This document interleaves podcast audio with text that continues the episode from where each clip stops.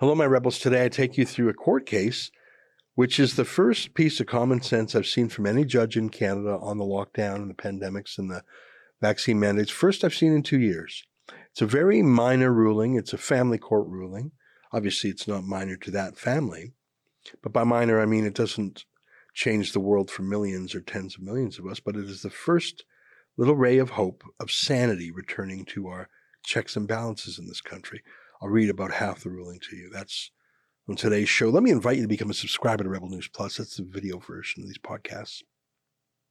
You get mine every day plus four other shows a week. It's a lot of content for just eight bucks a month. Really two bucks a week. It's I think it's a great deal. And you're not going to find it anywhere else. Plus, we rely on your dough because we don't get any money from Justin Trudeau, unlike most media. So it really helps us keep the lights on. Just go to rebelnewsplus.com and click subscribe. All right, here's today's show.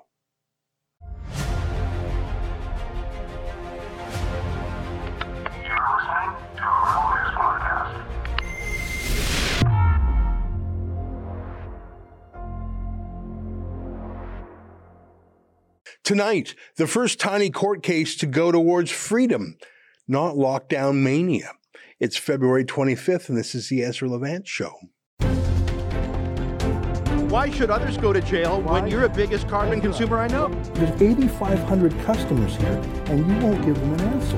The only thing I have to say to the government about why I publish it is because it's my bloody right to do so.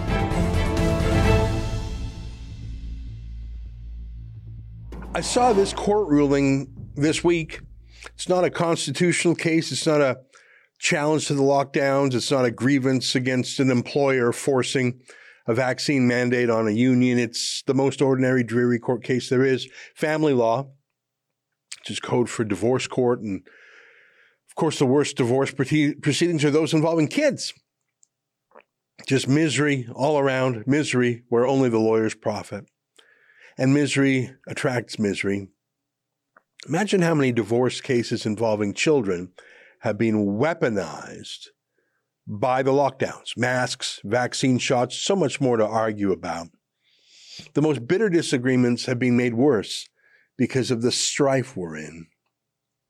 And so it was in this case called JN versus CG. Those are the initials of the parents kept anonymous for the sake of the kids. Here's a court ruling. It was a case heard exactly a week ago, and the ruling was issued on Tuesday, which is pretty quick turnaround. It was written by Justice Alex Pazaratz of the Ontario Superior Court. I'm going to read from it at length because the judge writes in a way that I would rather quote directly rather than to summarize and restate. Most judges don't write like this, Judge. You'll see what I mean let me start literally with the first sentence. When did it become illegal to ask questions, especially in the courtroom? And when did it become unfashionable for judges to receive answers, especially when children's lives were at stake? How do we lower our guard and let the words unacceptable beliefs get paired together? you know who said that? That's what Justin Trudeau said the other day. I don't know if you recognize it. The way through this pandemic is by getting everyone vaccinated. And the overwhelming majority, close to 90% of Canadians, have done exactly that. The small fringe minority of people who are on their way to Ottawa or who are uh, holding unacceptable uh, views uh, that they're expressing do not represent the views of Canadians who have been there for each other, who know that following the science and stepping up to protect each other is the best way to continue to ensure our freedoms, our rights, our values as a country. In a democracy on the scales of justice, should judges sit back as the concept of judicial notice gets hijacked from a rule of evidence to a substitute for evidence? And is, this is my favorite part, is misinformation even a real word? Or has it become a crass, self serving tool to preempt scrutiny and discredit your opponent, to delegitimize questions and strategically avoid giving answers? Blanket denials are almost never acceptable in our adversarial system.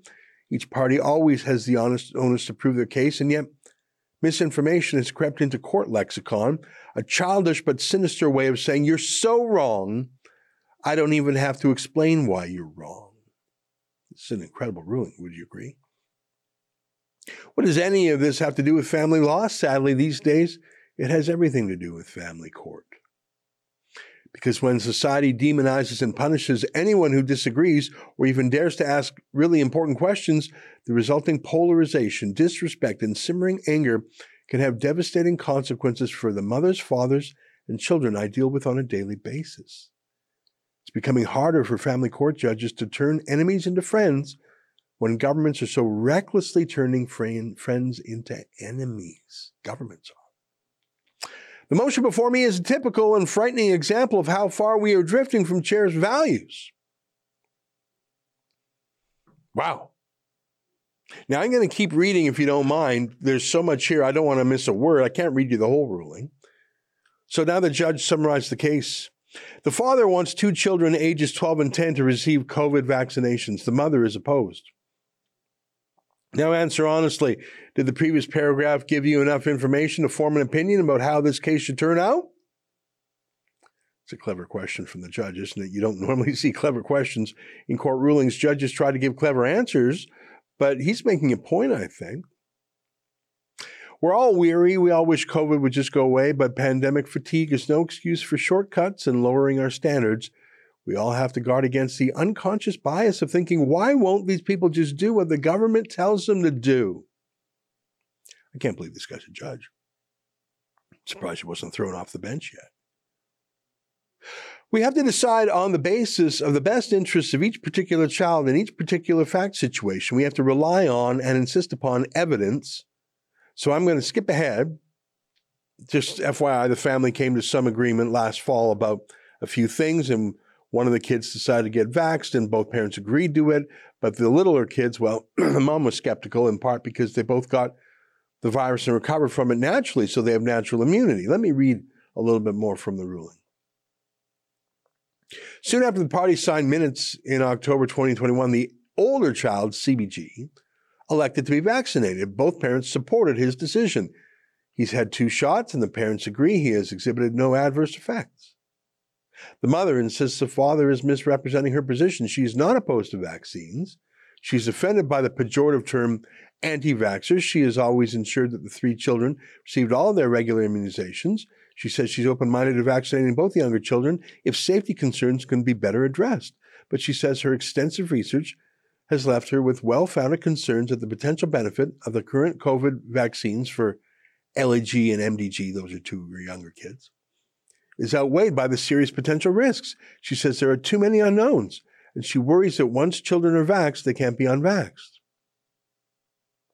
The mother notes that both children have already had COVID with minimal symptoms and they have recovered completely. She refers to medical research which says that since they have already recovered from COVID, the children now have greater protection from future infection. Well, we know that's true. Both parents agree LEG and MDG, those are the kids, are in excellent health with no special medical needs or vulnerabilities. Neither parent provided any evidence from a medical profession about any potential positive or negative considerations with respect to these children receiving COVID vaccines. The mother's evidence focused entirely on the medical and scientific issues. Okay. Now, here is the part of the ruling that I think is very interesting, at least to me. In contrast, the father focused extensively on labeling and discrediting the mother as a person in a dismissive attempt to argue that her views aren't worthy of consideration. This odious trend is rapidly corrupting modern social discourse. Ridicule and stigmatize your opponent as a person rather than dealing with the ideas they want to talk about. Seems to be working for politicians, but is this really something we want to tolerate in a court system where potential conduct and beliefs are irrelevant except as they impact on the parent's ability to meet the needs of a child. Let's talk about cancel culture. For example, the father's affidavits included the following I am aware that the applicant has political affiliations with the People's Party of Canada. The applicant is entitled to her personal beliefs and ideologies, but I am very fearful that it is having a direct negative impact on the children, especially when it comes to this vaccine issue. I searched the applicant's recent Facebook postings and was alarmed to see just how involved the applicant is in perpetuating COVID related conspiracy theories and vaccine hesitancy. He attached a collection of some of the applicant's Facebook postings, which I believe are indicative of her personal views. The applicant is a self proclaimed PPC founding member. In my opinion, she is openly promoting very dangerous beliefs. Surely these thoughts and feelings are also being promoted in her household, which is where LEG and MDG primarily reside. I looked up what the PPC stance is on the COVID 19 vaccine and was not surprised to read under its website's facts section that lockdowns, mask mandates, school closures, and other authoritarian sanitary measures have not had any noticeable effect on the course of the pandemic. Unfortunately, no facts are actually provided. He attached a copy of the PPC's COVID policy taken from its website. I'm alarmed that the children are being exposed to the applicants' unsupportive views on the issue of the pandemic, and in particular, the efficacy of the available and government recommended vaccines. The applicant's anti vaccination stance is much more severe than that of a regular concerned parent who is unsure whether or not she wants vaccine, the children to receive a relatively new vaccine. Rather, the applicant is leading the charge, attending anti vaccine rallies, and refusing to follow COVID protocols. He attached a Facebook posting of a mother not wearing a mask in a crowd of 10,000 people at a rally. He makes other references to the mother's Facebook account and attaches numerous pictures of her social media pages. He attaches photographs of PPC leader Maxime Bernier addressing an audience. Well, well, that ought to that ought to decide any divorce case right there. If you have a picture of Maxime Bernier, makes sense to me. So a political attack on his ex-wife, based on her political beliefs, disagreeing with his political beliefs. So, uh, so we hear. Maybe, maybe he doesn't agree. He's just using it as a weapon. And here's what the judge said Where to begin? A. How is any of this relevant? B. Have we reached a stage where parental rights are going to be decided based on what political party you belong to? Yeah, I think we're there already, Judge. C. Is being seen with Maxime Bernier, or anyone for that matter, the kiss of death as far as your court case is concerned? Yeah, I think, I think we're, we're at that point, Judge. D. Can you simply utter the words conspiracy theorist and do a mic drop? E. If you allege that someone is openly promoting very dangerous beliefs, shouldn't you provide a few details? A bit of proof, maybe? F. And if you presume that a parent believes things they shouldn't believe, can you go one step further and also presume that the parent must be poisoning their children's minds with these horrible unspecified ideas? Surely these thoughts and feelings are also being promoted in her household. G, the father criticizes the mother for doing something she didn't say. He presumes she doubts the effectiveness of school closures and then criticizes her for providing no evidence. But on this motion, she didn't raise the issue. And back in 2020, she was the one who wanted to keep the children out of school, and he fought unsuccessfully for them to attend. As with other allegations, the father provides no evidence of his own and fails to address the fact that vigorous community debate led to school closures being abandoned. H, how far are we willing to take guilt by association? If you visit a website, read a book, or attend a meeting, are you permanently tarnished by something someone else wrote or said? At what point do the thought police move in? Oh, Judge, we're, we're there. We're there a long time ago. I, and really, how fine is the line between vaccine hesitancy and not taking any chances with your kid? All the case law says judges have to act with the utmost caution and consider all relevant evidence in determining the best interest of the child. How can we then impose a lesser standard on a demonstrably excellent parent? It is of little consequence that an individual litigant chooses to advance such dubious and offensive arguments. Even though the father may not admit it, this is still a free country and people can say what they want, including him. I'm not going to read the whole thing, that would be just ridiculous, but it really is a riveting discussion.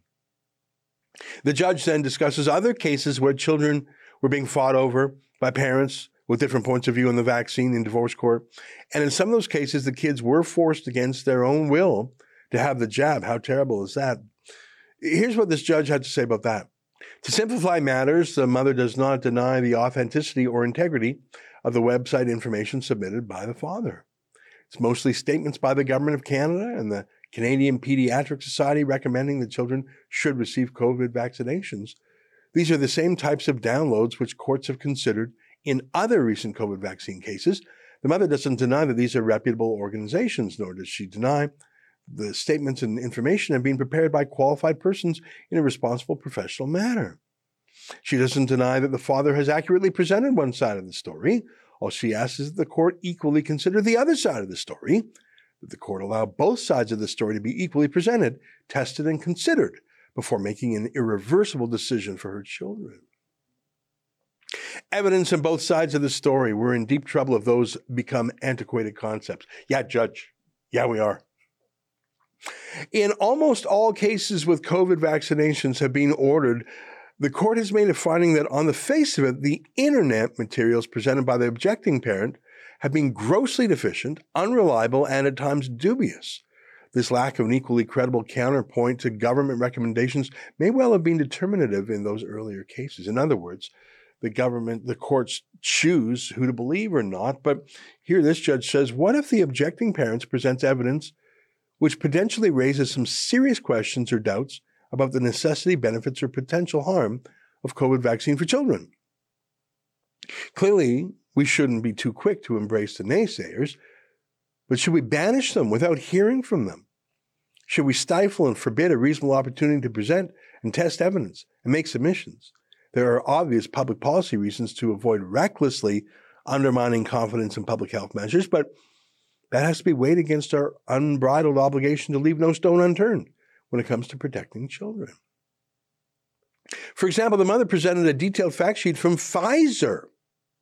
This isn't one of the fringe websites dismissed in the other cases, it's Pfizer, the people who make the vaccine. And one of the things the judges leans on is the authoritativeness of the cases relied on by the mom. I'll read some more.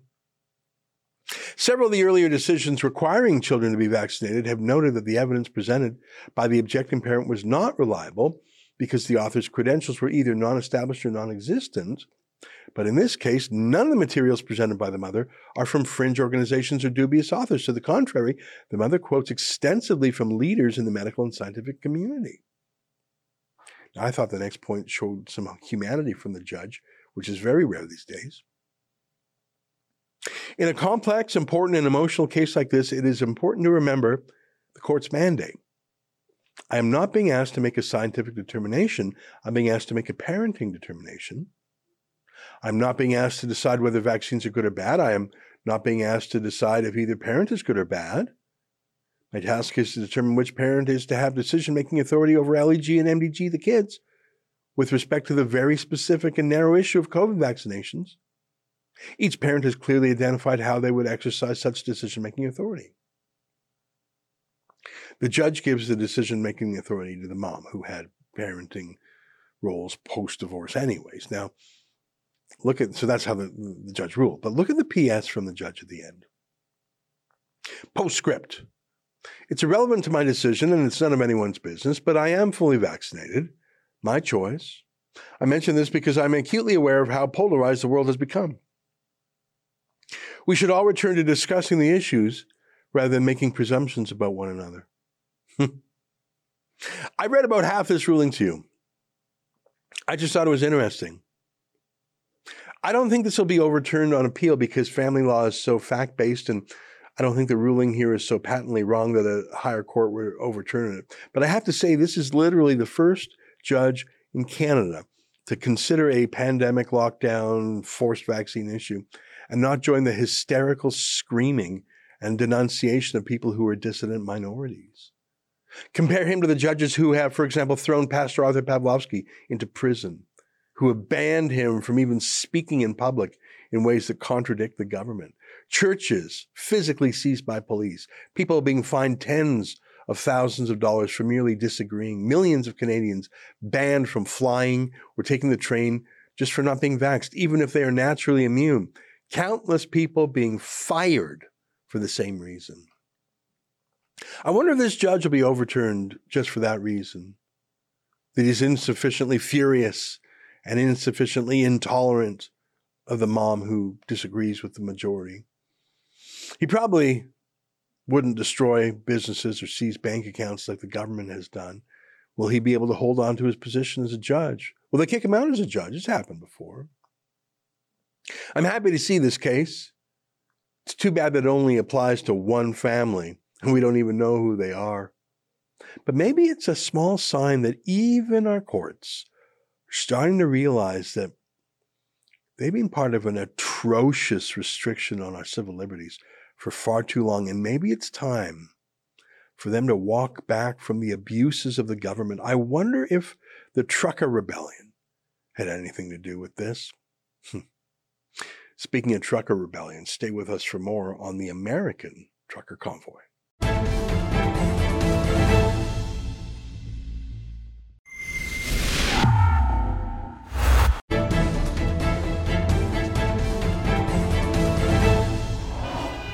I'm Jeremy Loffredo on assignment for Rebel News in Kingman, Arizona, where the U.S. trucker convoy arrived last night.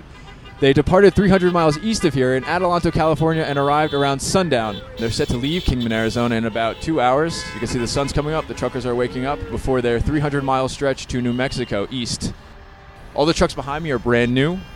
You can tell that the truckers have grown exponentially since leaving California.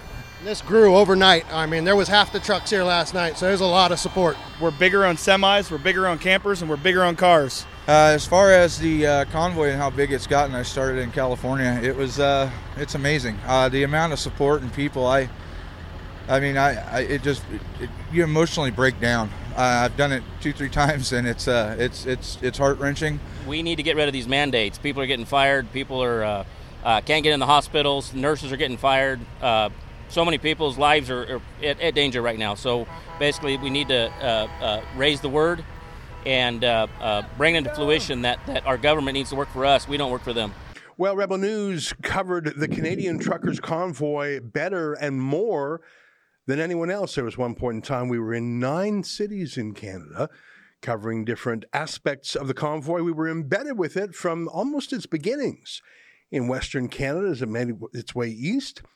I believe that we helped tell an important story that was ignored at first and then, frankly, mistold deliberately by the corporate media and the government who were opposed to the convoy. Well, the Canadian convoy has more or less ended. It forced an issue in which Justin Trudeau brought in a form of martial law, and I think it showed a lot of weaknesses in Canada's checks and balances for democracy. But one of the things the truckers in Canada did was inspire other trucker rebellions around the world. Places as diverse as the Netherlands, Israel, France, and now the United States, where a trucker convoy has started in California and is deliberately making its way east to Washington, D.C. And I'm delighted to say that we have a freelance reporter who is covering the American convoy with us, who started in LA is now in New Mexico.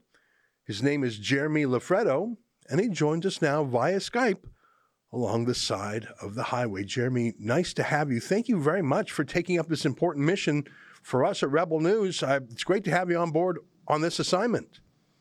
Thanks, Ezra.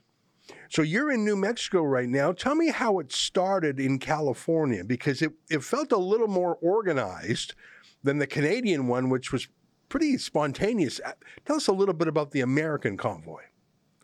Sure. So it was planned about um, a week and a half in advance. Um, we met in California, and there was only about maybe a hundred or so big rigs and a, a couple hundred cars. And now, uh, three days later, we're making our way uh, 600 miles further uh, than when we started in New Mexico, and there's it's grown exponentially. Um, there's hundreds of, of big rigs. There's hundreds of cars. It's growing by the day um, and by the night. More people are showing up. Now, in Canada, it took a while for this thing to become known, and soon people started spontaneously coming to the side of the road or to overpasses to cheer it on. I don't think that happened at first. It took a while for the story to be told, but it really spread person to person. It wasn't really through the mainstream media. Has that phenomenon begun in your American convoy yet? Do people know about it? Are they expecting it? Are they coming out to wave it on or cheer it on at all?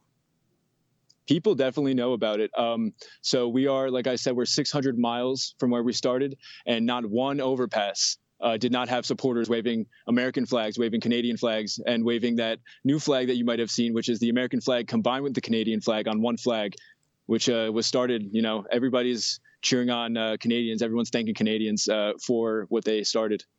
Isn't that interesting? I, you know what? The idea that Canada would create a freedom movement that others, including in America, would follow. I that's got to be a novelty. I mean, I've never heard of that before. Normally, we're we're more quiet, and if anything, we're followers rather than leaders when it comes to freedom. I'm delighted to hear it.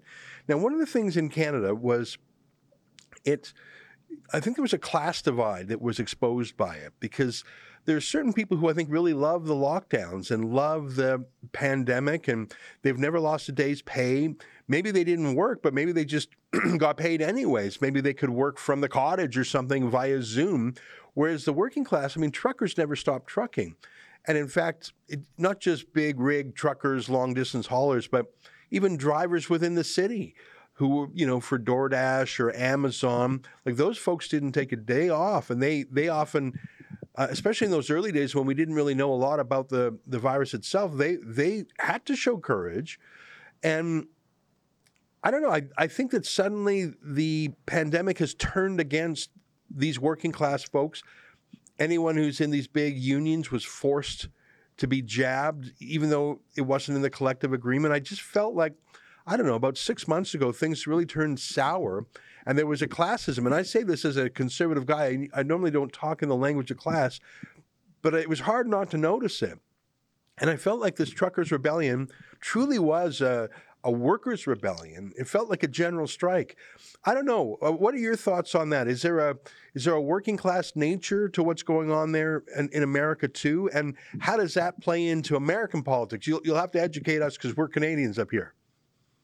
Of course. So there's definitely there's 100% a, class divide in um, who supports the truckers and who does not support the truckers. Um, most of the supporters on the overpass today were um, not from Albuquerque, which is you know the biggest city in New Mexico. They were from the rural parts of New Mexico, um, and they were waving their flags and they were cheering on the convoy. And as we were getting our cameras ready, uh, someone walked out of an office building and said, "What are all those people waving their flags about? What are they yelling about?" And we told them what uh, what it was about. It was about the convoy. The truckers are being fired if they don't get the jab, et cetera, et cetera. And they kind of scoffed and they hmm. kept walking. And she, she she was walking. You know, she was wearing a you know suit pants and she was walking out of an office building and just in that one interaction you could see that um, you have these people who consider themselves progressive liberals uh, scoffing at those who um, are working class americans uh, with uh, less money than them most likely I saw some of that in Canada. I also saw an interesting thing is that in Canada, a lot of the truckers are from minority background. For whatever reason, a lot of Canadian truckers are Indo-Canadian, including Sikh uh, truckers. There's also indigenous people, uh, what in America might be called Indians or what we call Métis.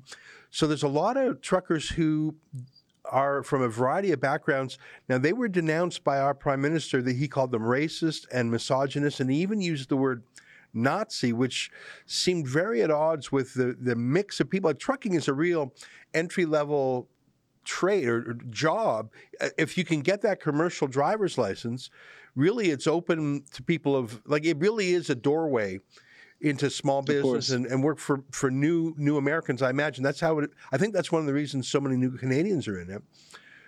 But they called them racist. Are they? Is it? Is that same demonization afoot in America? You're in the Southwest. I'm getting, guessing there's lots of people who are uh, might be called Latino or other other folks like that. Can you tell me the demographics of these truckers? Sure. So um, we're in the southwest of the United States. We're very close to uh, Mexico, and we're also um, surrounded by different Indian uh, reservations, uh, Native American Navajo tribe, um, and you know these people, um, like anyone else, they you know at some point needed a job, and they decided, you know, I'm going to get into trucking. So you know, yes, you definitely see some diversity in these truckers, and you see even more diversity in the people supporting the truckers. We haven't seen any demonization from Joe Biden himself. He hasn't acknowledged the situation, but um, from the mainstream media, the New York Times, the Washington Post, BuzzFeed, MSNBC, they have all uh, put out stories um, and then more stories on how these truckers have links to the far right, are extremists, they're all white, um, which is bad, of course. Um, and uh, you know, it's completely completely different from from the real story. If, the, if only they came out here and saw who the truckers were, they would not turn on their cameras because they would be so embarrassed. Hmm. Well, one of our mottos at Rebel News is telling the other side of the story. And and the, the best way to do that is just flip on the camera. And one of the things we did in the Canadian trucker convoy is we just sometimes did a live stream and that camera was on for three, four hours. And there was, you know, there was commentary along the way, but I think people appreciated just seeing with their own eyes what was happening. That a lot of that happened in Ottawa. So I, I think just showing the fact is a great service. So I'm really grateful to you for riding along because you're right. If if a pundit is giving commentary on the truckers from a studio in LA or a studio in Manhattan, but they haven't seen with their own eyes, they're just, you know, retelling or rehearsing a false fact. So it's important what you're doing on the ground to to actually document who's there. Now, I got one last question for you. Mm-hmm. One of the things that that worries me is that I know that this trucker movement, I, I, mentioned how it's spread around the world, it's become so symbolic. And it really is a kind of natural resistance to the pandemic lockdownism and the mandatory big pharma vaccine. So it, it's a symbol. And they want to smash the symbol. I remember a few years back, they tried to demonize the yellow vest, the Gilets jaunes movement out of France. And I think they want to do the same here because it's such a powerful authentic grassroots thing. So I'm worried that there's going to be some false flag agents, provocateurs. And before you say, oh, Ezra, you're just being paranoid, I, I know that the FBI, in some very spectacular recent cases, has done this sort of thing. There were a half a dozen FBI agents who were actually, I know this sounds nuts, they were they were in a scheme to kidnap the Democratic governor of Michigan, believe it or not. And that thankfully unraveled before it happened. But uh, I'm quite sure that there are people who are being embedded with this trucker convoy with the goal of, you know, denormalizing them, having them say something so discrediting that it redounds to the discredit of the whole group. Have you detected anything like that, or are you on alert for that? Because it wouldn't surprise me if, and I'm not saying they're necessarily FBI, they might just be political operatives who are trying to muck things up. Who knows? Could even be the Lincoln Project. They've done that sort of thing before. Have you had any observations in those lines? Well, I mean, you know, uh, agent provocateurs uh, entrapment programs is the FBI's game, and you know, the um, the white uh, conservatives have now taken the place of as the you know terrorists. Um, that was normally occupied by you know Middle Eastern people. So now that um, they've taken over this this title, it's given uh, federal law enforcement uh, essentially um, the ability to go in and uh, do anti-terror tactics, um, entrapment programs, et cetera, et cetera. And obviously, um, this convoy is criticizing, um, you know, uh, big pharma and the state. And um, there's nothing more uh, damaging uh, than that right now, especially in the middle of this uh, COVID regime that we find ourselves in. So I, I definitely wouldn't be uh, surprised if uh, something like that happened. And also, um, there's some not embedded in the convoy. There's someone going around not um, not at all affiliated with the convoy, giving quotes to the media as if they are affiliated with the convoy. Um, no one knows which organization this person actually works for, um, but they're saying once we get to Washington, we are going to strangle the federal government, um, you know, using violence. And uh, the convoy does not does has never been about that, and they've said that multiple times is about peace. We just we just don't want to take this vaccine. We just don't want to get fired. Um, so there's definitely people being embedded in the media and elsewhere that are supposed to be discrediting this convoy. Yeah, I saw that. Uh, I think they used a snake analogy of like strangling. Well, I, I, saw that even reported up here in Canada. So those planting those uh, themes and denormalizing and demonizing the trucker convoys happening down there. I can see it. Well, Jeremy, we're so glad you're embedded there. I'll let you go because I know you want to catch up to the rest of the truckers. Great to have you on with this mission, this assignment. Jeremy Loffredo, keep it up, and we'll talk to you again soon. Thank you, guys. All right, there you have it. We're covering the U.S. convoy. Stay with us. More ahead.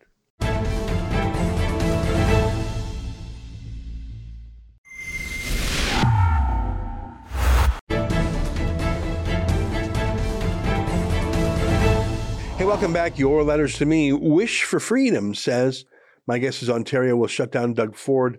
Ford is an expert of talking out of both sides of his mouth. The Convoy for Freedom has exposed many so called conservative politicians as nothing but tyrants, the convoy has brought all the cockroaches out into the light.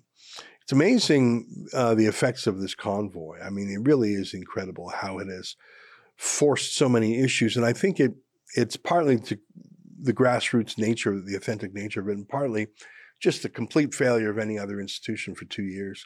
I think the best thing this trucker convoy has done is throw out Erin O'Toole, which I think has paved the way for Pierre Poilievre to become the Conservative Party leader. I see there's some sort of move to make Jean Charest the party leader. Yeah, I don't think that's going anywhere, folks. Um, but if that's all they do, if they replace Erin O'Toole with Pierre Poilievre, I think the guy has a chance of winning. And that could be the most uh, important effect. I think it's also hastened the end of heavy lockdowns in most provinces. But I say again, the emergency legislation is either in effect or still on the books in most provinces, in all provinces, in fact, including Saskatchewan. So we're not out of this yet. We have to pull up the weed by its roots, or it'll grow back.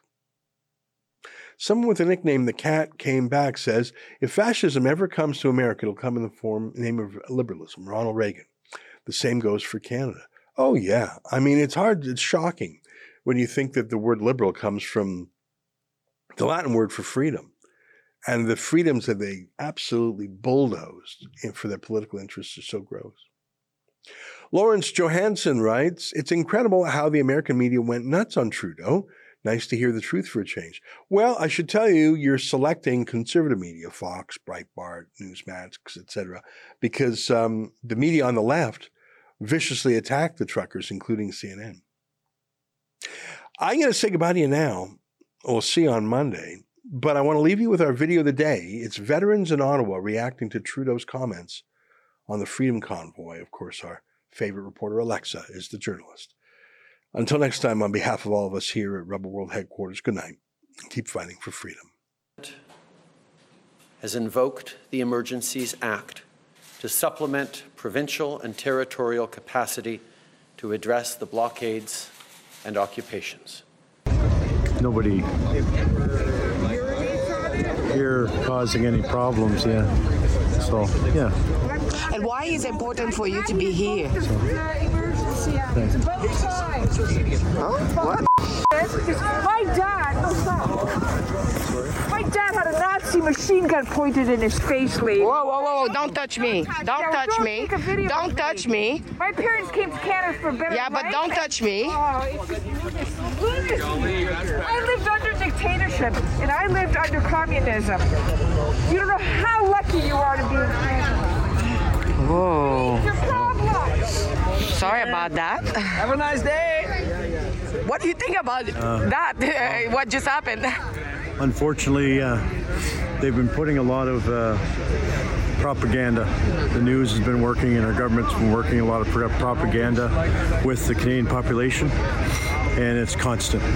And people are constantly uh, exposed to the propaganda and uh, the false narratives. I mean, they're affected in, in different ways, right? Mm-hmm. So, unfortunately.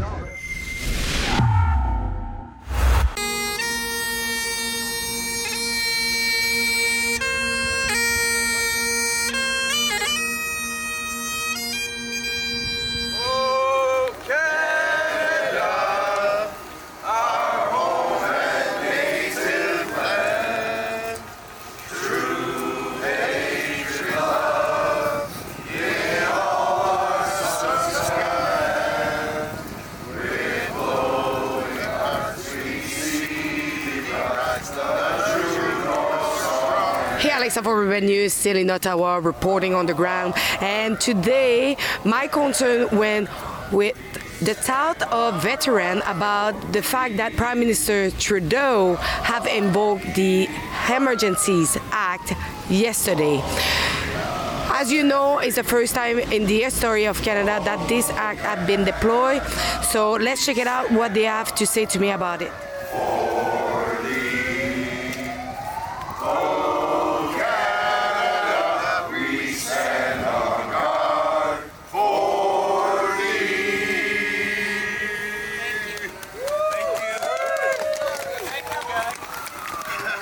I I served almost 17 years. Uh, I'm a combat engineer, and I served in Afghanistan in uh, 2010 with the 171 Cav uh, Shadow Troop. I was actually an American unit, so we were Canadians working with uh, with Americans uh, in, in Kandahar. My job was to uh, was to uh, uh, basically search and find uh, IEDs and explosives, and to make um, polling stations safe for Afghans to vote freely. As a matter of fact.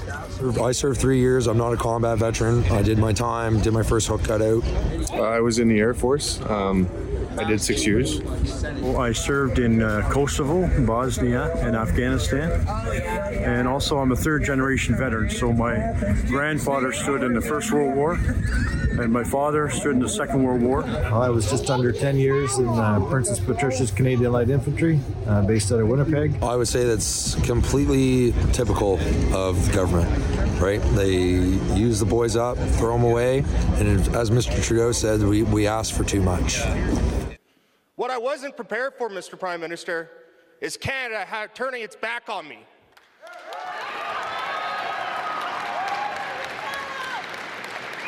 So, which veteran was it that you were talking about?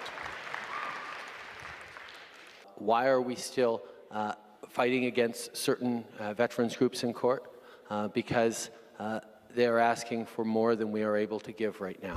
So I'm not surprised that they're using they're using it as a fear tactic, right? 100%. Like I think you're going to be hard pressed to find any rank and file uh, soldiers or police officers that are going to be willing to smash windows out and drag peaceful protesters out of here. So I think it's their classic psyops, just like the ridiculous fence they put up to scare people from not coming down, not wanting to support, you know, get guys that are on the edge to leave, right? But these guys aren't going anywhere, right? Not until we're all free again.